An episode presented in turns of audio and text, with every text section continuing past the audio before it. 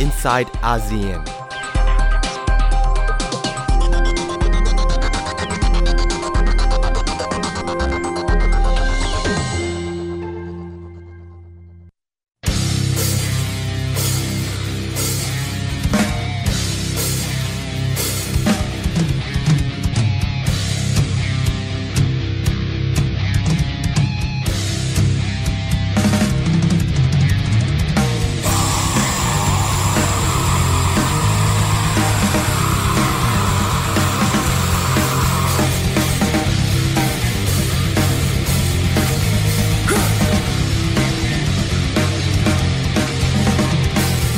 ส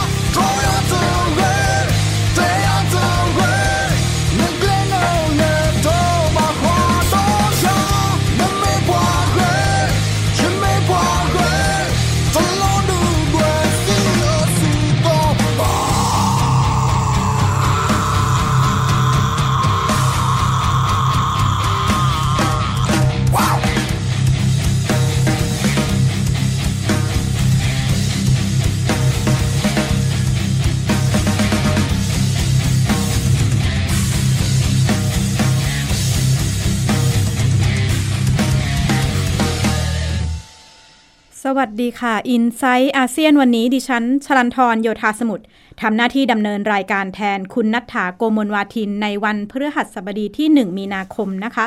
เราเริ่มต้นรายการกันด้วยเพลงกระเหรี่ยง KNU ก่อนที่จะชวนคุณผู้ฟังพูดคุยสถานภาพสถานการณ์ ชนกลุ่มน้อยในกระเหรี่ยงในเมียนมาเมื่อวันที่ 31 มกราคมที่ผ่านมา กองกำลังชนกลุ่มน้อยสหภาพแห่งชาติกระเหรี่ยงอิสระหรือ KNU ได้จัด พิธีวันปฏิวัติแห่งชาติกะเหรี่ยง หรือ Karen Revolution Day ครบรอบปีที่ 69 ประจำปี 2561 หลังจากการลงนามเจรจาหยุดยิง ระหว่างรัฐบาลเมียนมากับกองกำลังชนกลุ่มน้อย สหภาพแห่งชาติกะเหรี่ยงอิสระเมื่อวันที่ 15 ตุลาคม 2558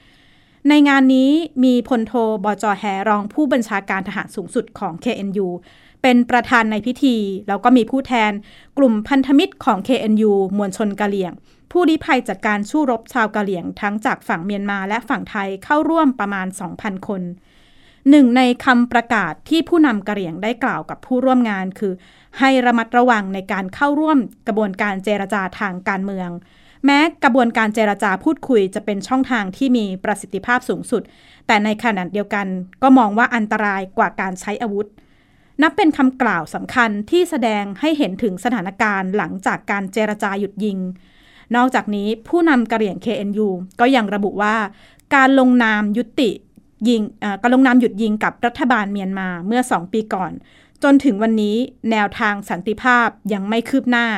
ขณะที่สัปดาห์ที่แล้วมีสองกลุ่มชาติพันธุ์ที่เข้าร่วมลงนามหยุดยิงกับรัฐบาลเมียนมาเช่นกัน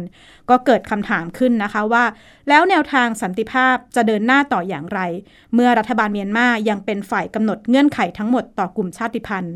ติดตามรายงานกับคุณภูมิทัศน์บุญเลี้ยงค่ะ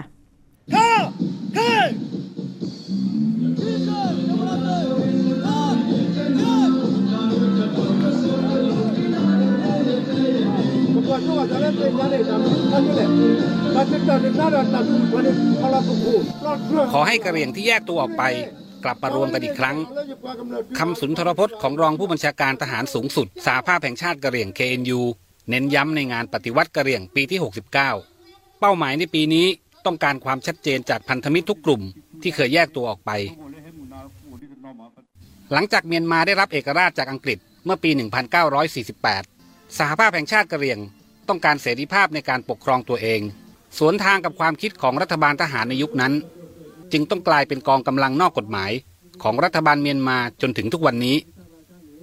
แม้ KNU จะเคยลงนามหยุดยิงกับรัฐบาลเมียนมาเมื่อสองปีก่อน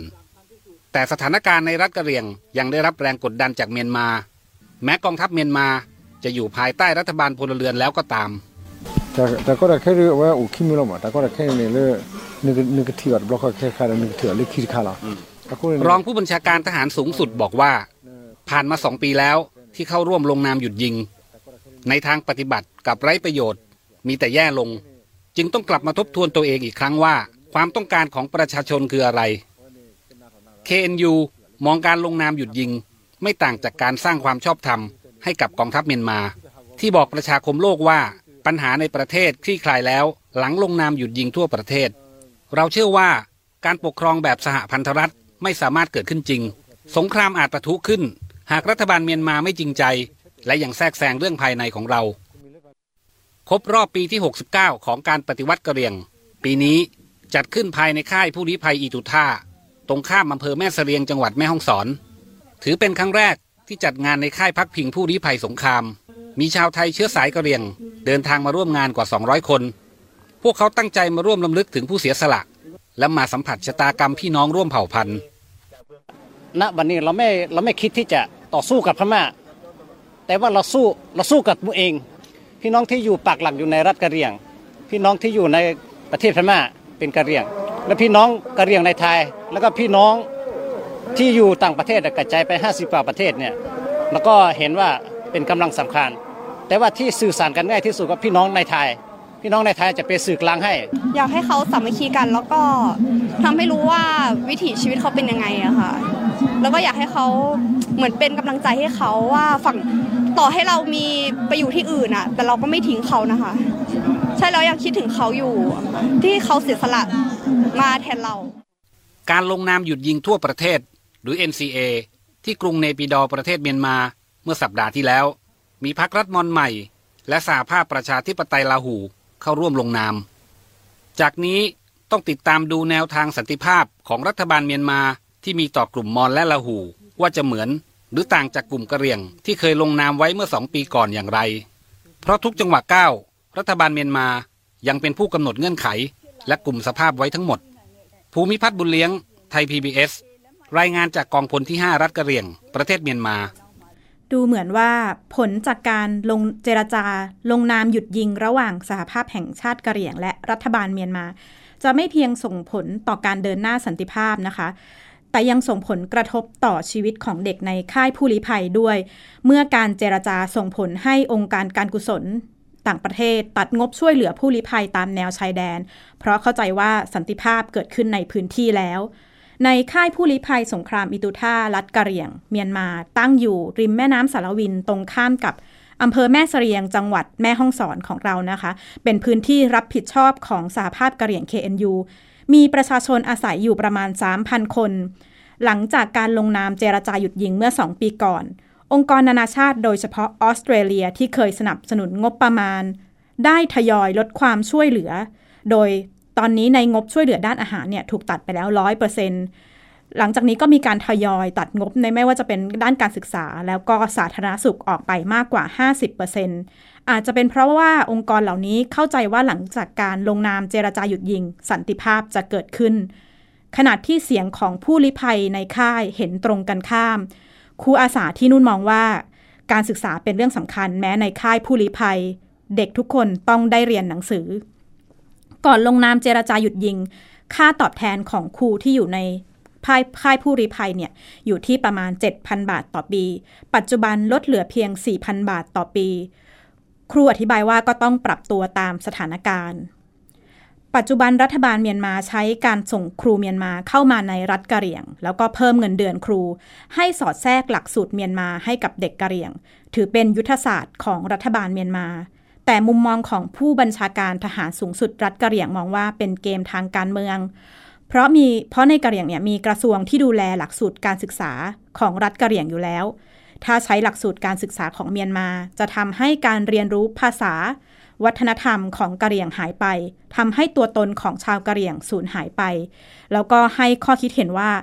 คำเชิญลงนามยุติหยุดยิงทางสันติภาพ อาจจะเป็นดาบสองคม เพราะสุดท้ายเงื่อนไขในการปกครองตนเองของกลุ่มชาติพันธุ์ จะถูกเปลี่ยนด้วยเงื่อนไขของรัฐบาลเมียนมาเช่นกัน มาต่อกันที่เรื่องของคดีนายชิเงตะมัตสึโตกิชายชาวญี่ปุ่น ที่ว่าจ้างหญิงไทยอุ้มบุญอย่างน้อย 13 คน เมื่อวันที่ 20 กุมภาพันธ์ที่ผ่านมานะคะศาลเยาวชนและครอบครัวกลาง ได้ตัดสินให้นายชิเงตะ ได้สิทธิ์ความเป็นพ่อโดยชอบด้วยกฎหมาย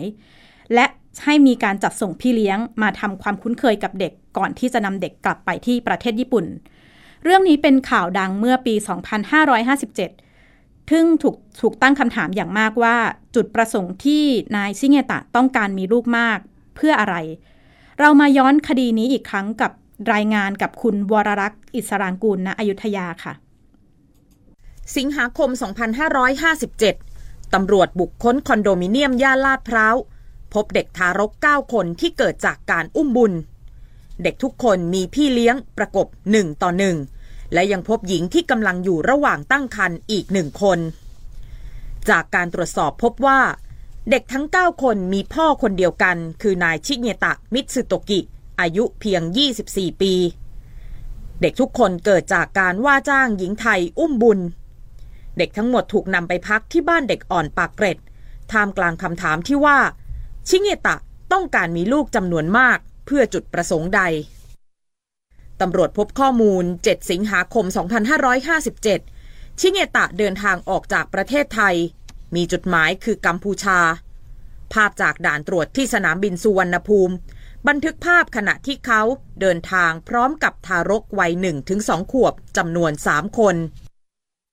หญิงไทยคนหนึ่งที่เคยรับจ้างจากชิเงตะ ปิดเผยกับทีมข่าวไทย PBS ว่า เธอได้ค่าจ้าง 340,000 บาท เพื่อตั้งท้องลูกแฝดให้กับชิเงตะ พอเขารู้แน่ชัดว่าเออติดแล้วเราติดแล้วอะไรเงี้ยแล้วก็ฉีดยากันแท้งแปดเข็มอาทิตย์ละเข็มให้ครบแปดเข็ม แล้วต่อไปก็ไปเดือนละครั้ง แล้วเริ่มให้เราเดินลงท่าเริ่มโอนให้เรา พอคลอดแล้วอะคลอดแล้วประมาณสามสี่วันเขาจะโอนให้เราครึ่งหนึ่ง แสนหนึ่งหมื่นห้าพันแล้วพอทำสัญญาทำเรื่องเอาเด็กออกนอกประเทศแล้วที่เหลือเขาจะให้เราอีก มันก็ได้เยอะทำงานมันจะแบบลำบากเรื่องแบบการแพ้ท้องอะไรแบบเออถ้าเราอยากมีตังค์เราก็ต้องทนคิดจะทำอีกไหมเหรอ ถ้ามันถ้ากฎหมายเขารองรับว่ามันถูกนะมันก็โอเคนะเพราะมันก็มันก็แบบรายได้มันก็พอสมควรดีอะ ชิเงตะมีประวัติเดินทางเข้าออกประเทศไทยช่วงสองปีที่มีการว่าจ้างหญิงไทยอุ้มบุญถึง 65 ครั้ง มีประวัติเดินทางไปที่ประเทศกัมพูชาบ่อยครั้งเช่นกัน ไทย PBS เดินทางไปที่ประเทศกัมพูชา ตรวจสอบข้อมูลพบว่า ชิเงตะได้สัญชาติกัมพูชา และจดทะเบียนตั้งบริษัททั้งหมด 3 บริษัท ซึ่งเกี่ยวข้องกับการนำเข้าและส่งออก สินค้าที่มีไว้ใช้ในโรงพยาบาล โรงเรียน และสินค้าที่เกี่ยวกับการก่อสร้าง แต่เมื่อตรวจสอบที่ตั้ง กับสถานที่จริง กับไม่ปรากฏว่าเป็นที่ตั้งของบริษัทนายชิเงตะ ขณะที่การตรวจสอบข้อมูลที่ประเทศญี่ปุ่นของทีมข่าวไทย PBS บริษัทฮิคาริซือชินที่ดำเนินธุรกิจผลิตวงจรอิเล็กทรอนิกส์ ด้านการสื่อสารยักษ์ใหญ่ คือธุรกิจของครอบครัวชิเงตะ พ่อของเขาเคยได้รับการจัดอันดับจากนิตยสาร Forbes ให้เป็นมหาเศรษฐีลำดับที่ 11 ของญี่ปุ่น และชิเงตะคือลูกคนโต บ้านของชิเงตะอยู่ชานเมืองโตเกียว บางเว็บไซต์รายงานว่า เขารูปร่างสูงผอม ไม่ค่อยพูด และไม่ค่อยมีเพื่อนสนิทมากนัก สิ่งที่เขาชื่นชอบคือการ์ตูนแอนิเมชันเรื่องอีวานเกเลียน แม้หนึ่งในเหตุผลที่ถูกตั้งข้อสังเกตว่า เป็นไปได้หรือไม่ที่ชิเงตะต้องการมีลูกจำนวนมากเพื่อเหตุผลทางภาษี เนื่องจากญี่ปุ่นมีกฎหมายลดหย่อนภาษีตามจำนวนบุตร แต่อีกด้านหนึ่งก็ถูกวิเคราะห์ว่า ด้วยฐานะระดับครอบครัวของชิเงตะ ประเด็นนี้ไม่น่าจะเป็นสาเหตุปี 2558 ชิเงตะยื่นคำร้องขอเป็นผู้ปกครอง เด็กที่เกิดจากการอุ้มบุญทั้ง 13 คน และเมื่อวานนี้ศาลเยาวชนและครอบครัวกลาง มีคำตัดสินให้ชิเงตะเป็นบิดาโดยชอบด้วยกฎหมาย และมอบสิทธิการดูแลทั้งหมด และให้จัดส่งพี่เลี้ยงเด็กมาฝึกอบรมทำความคุ้นเคยกับเด็กทั้งหมดก่อน เนื่องจากเด็กมีอายุ 3-4 ปี อาจจะต้องใช้ระยะเวลาในการปรับตัว วรรักษ์อิสรางกูลณอยุธยา ไทย PBS รายงานในอาเซียนประเทศที่มีกฎหมายห้ามการ อุ้มบุญเชิงพาณิชย์คือประเทศไทย กัมพูชา เวียดนาม และอินโดนีเซีย แต่แม้แม้กัมพูชาจะออกกฎหมายห้ามเรื่องนี้นะคะ แต่ว่าการบังคับใช้กฎหมายก็ยังไม่เด็ดขาด มาเลเซียเองแม้จะไม่ได้มีกฎหมายเป็นทางการ แต่มีกฎหมายอิสลามที่ห้ามเรื่องการอุ้มบุญสิงคโปร์ไม่ได้มีกฎหมายห้ามการอุ้มบุญอย่างชัดเจน แต่ห้ามหน่วยงานด้านสุขภาพดำเนินการเพื่อการค้า ลาวและเมียนมายังไม่มีกฎหมายในเรื่องนี้ ทำให้การอุ้มบุญเพื่อการค้าเฟื่องฟูมากในลาว มีการตั้งคลินิกที่ชื่อว่า Miracle หรือ Perfect เพื่อระบุว่าเป็นคลินิกสำหรับการทำการอุ้มบุญ แต่นิยมมาคลอดในประเทศไทย เพราะกฎหมายไทย ห้ามทำการอุ้มบุญเฉพาะหญิงไทย แต่ไม่รวมถึงคนต่างชาติที่เข้ามาคลอดในเมืองไทยอย่างไรก็ดีนะคะ มีแนวโน้มว่าประเทศในอาเซียน จะผ่านกฎหมายเรื่องการอุ้มบุญทางการค้า ห้ามการอุ้มบุญทางการค้ามากขึ้นในอนาคต มาต่อกันที่ข่าวต่อไปนะคะ ในเรื่องของการนำเสนอภาพผู้หญิงในข่าว เรามักจะเห็นภาพของผู้หญิงตกเป็นเหยื่อ หรืออธิบายในฐานะเป็นแม่เป็นภรรยา หรือเป็นสินค้าทางเพศ คือภาพผู้หญิงที่มักถูกนำเสนอในข่าว ไม่เฉพาะแต่ประเทศกำลังพัฒนา แต่ว่าเป็นภาพรวมการนำเสนอข่าวทั่วโลก ท่ามกลางการเปลี่ยนแปลงสู่สื่อดิจิทัล การนำเสนอภาพผู้หญิงในฐานะผู้เชี่ยวชาญ มีแนวโน้มเพิ่มขึ้น แต่ก็ไม่ได้เปลี่ยนแปลงมากนัก ติดตามรายงานการนำเสนอภาพผู้หญิงในสื่อและความเท่าเทียมทางเพศค่ะ เป็นเหยื่อ เป็นแม่ เป็นภรรยา และเป็นสินค้าทางเพศ คือภาพส่วนใหญ่ที่ข่าวนำเสนอผู้หญิงขณะที่ภาพผู้หญิงในฐานะผู้เชี่ยวชาญถูกนำเสนอน้อยเมื่อเทียบกับผู้ชาย แนวโน้มดังกล่าวไม่ได้เกิดเฉพาะประเทศกำลังพัฒนาแอนนาลิสต์แมคคอลิฟนักข่าวที่ทำงานให้กับ BBC และอัลจาซีราระบุ แม้แต่สำนักข่าวขนาดใหญ่ 80%ของแหล่งข่าวเป็นผู้ชาย โครงการ Global Media Monitoring รายงานภาพรวมการนำเสนอภาพผู้หญิงในข่าวทั่วโลก พบว่าไม่มีการเปลี่ยนแปลงตั้งแต่ปี 2553 ในไทยมีผู้หญิงในตำแหน่งบริหารมากขึ้นจำนวนนักวิทยาศาสตร์หญิงมากกว่าชาย ที่ปรึกษาด้านการสื่อสารของยูเนสโกมองว่า แม้จำนวนนักข่าวหญิงและชายจะใกล้เคียงกัน แต่การนำเสนอภาพผู้หญิงในข่าวยังไม่เท่าเทียม Even last year in 2017, uh,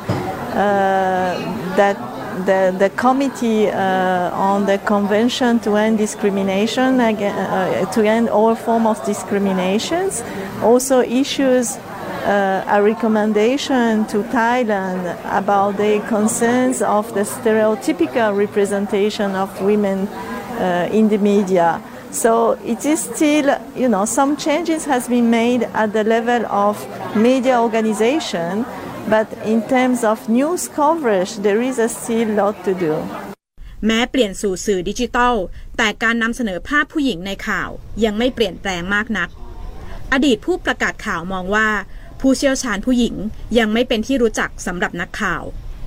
ผู้หญิงที่เก่งๆเนี่ยก็ไม่ออกมาบอกว่าฉันเก่งเรื่องนี้ ฉันเป็นผู้เชี่ยวชาญเรื่องนี้ก็อะก็อยู่อยู่ในมุมเงียบๆของตัวเอง ก็เลยทำให้สื่อไม่รู้ แต่ข่าวอะไรที่มันเป็นภาพที่ด้านลบต่อผู้หญิง ผู้หญิงถูกกระทำมันกลับโดนตีข่าวมากขึ้นมากขึ้นมากขึ้น ก็เลยมองแบบนั้น แต่จริง ๆ ถ้าท่านในสังคมจริงๆถ้าถ้าถ้าไม่มองแค่สื่อนะคะในสังคม ทั่ว ๆ ไป ไม่ว่าในที่ทำงานในวงการราชการในธุรกิจ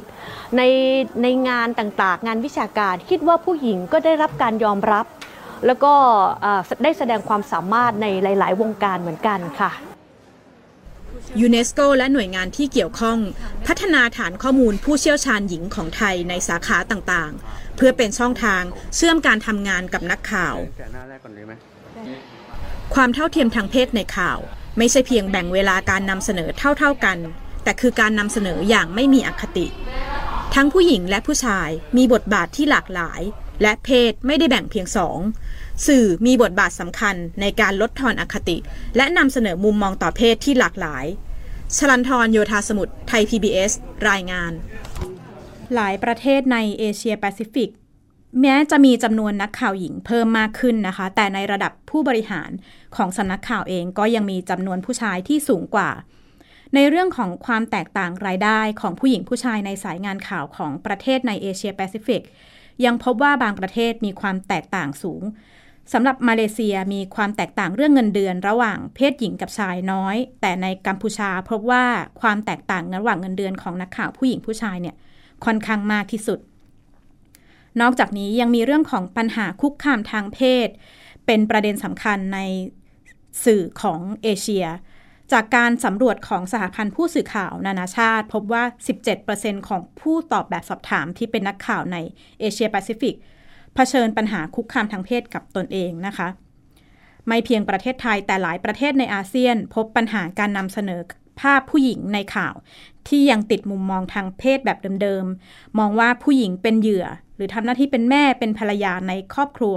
โดยภาพผู้หญิงที่เป็นผู้เชี่ยวชาญไม่ค่อยถูกนำเสนอมากนักในสื่อนะคะ อาจจะถูกนำเสนอเพียง 10-30%เท่านั้นเมื่อเทียบกับการนำเสนอภาพผู้ชายที่เป็นผู้เชี่ยวชาญในสื่อ ทั้งนี้ยูเนสโกยืนยันที่จะดำเนินการต่อเพื่อสนับสนุนให้ผู้หญิงเข้าไปมีบทบาทนำเสนอ เป็นผู้เชี่ยวชาญในสื่อมากขึ้นด้วยมุมมองที่หลากหลาย แล้วก็สร้างความเท่าเทียมในการนำเสนอข่าวมากขึ้นนะคะ วันนี้ก็ได้ชวนคุณผู้ฟังคุยกัน 3 เรื่องราว เราเริ่มต้นกันด้วยข่าวครบรอบ 69 ปี ปฏิวัติกะเหรี่ยง KNU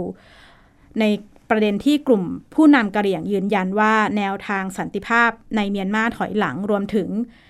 การภายหลังจากการเซ็นลงนามข้อตกลงหยุดยิง ก็ส่งผลให้องค์กรช่วยเหลือระหว่างประเทศ ถอนทุนสนับสนุนในพื้นที่ค่ายผู้ริภัยไม่ว่าจะเป็นทุนสนับสนุนด้านอาหาร ด้านการศึกษาหรือด้านสาธารณสุข จากนั้นก็ได้ชวนคุณผู้ฟังคุยย้อนรอยอคดีซิเงตะ กับการจ้างหญิงไทยอุ้มบุญ แล้วเราก็มาจบกันเรื่องความเท่าเทียมในการนำเสนอภาพผู้หญิงในข่าว และนี่คือ i n s i ซต์อาเซียนวันนี้นะคะ ดิฉันชลันทรโยธาสมุทรขอลาคุณผู้ฟังไป แล้วก็พบกันใหม่ในวันพฤหัสบดีหน้า สวัสดีค่ะ ติดตามรับฟังรายการย้อนหลังได้ที่เว็บไซต์และแอปพลิเคชันไทย PBS Radio ไทย PBS Radio วิทยุข่าวสารสาระ เพื่อสาธารณะและสังคม